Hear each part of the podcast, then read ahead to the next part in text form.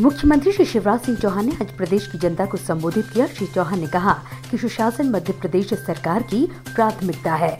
सरकार सज्जनों के लिए फूल से अधिक कोमल और दुर्जनों के लिए वज्र से भी अधिक कठोर है। गरीब और किसानों का कल्याण हमारा लक्ष्य है। आमजन के हितों को संरक्षित रखा जाएगा।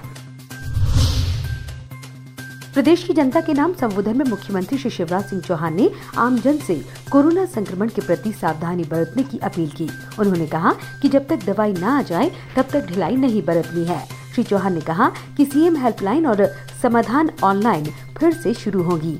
मध्य प्रदेश को आत्मनिर्भर बनाने के लिए हर संभव प्रयास किए जाएँगे। लोकल को वोकल बनाएँ।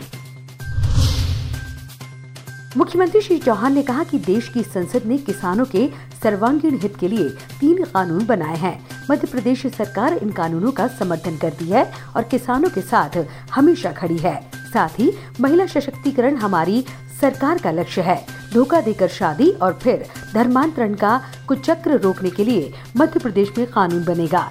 माफिया मिलावटखोरों को जड़ से उखाड़ फेंकने के लिए सरकार संकल्पित है।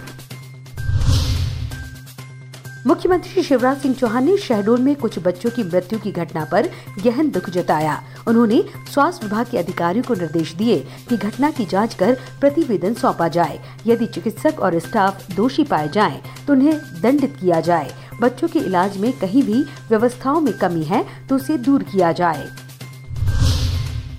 मुख्यमंत्री श्री शिवराज सिंह चौहान आज अल्प प्रवास पर ग्वालियर पहुँचे। श्री चौहान ने कहा कि ग्वालियर को सुशासन का मॉडल बनाएँ। इस ऐतिहासिक नगरी के विकास के लिए प्रदेश सरकार कटिबद्ध है। श्री चौहान ने ग्वालियर संभाग आयुक्त एवं कलेक्टर को निर्देश दिए कि विजन डॉक्यूमेंट की तर्ज पर ग्वालियर शहर के विकास के लिए एक विस्तृत कार्य योजना तैयार करें।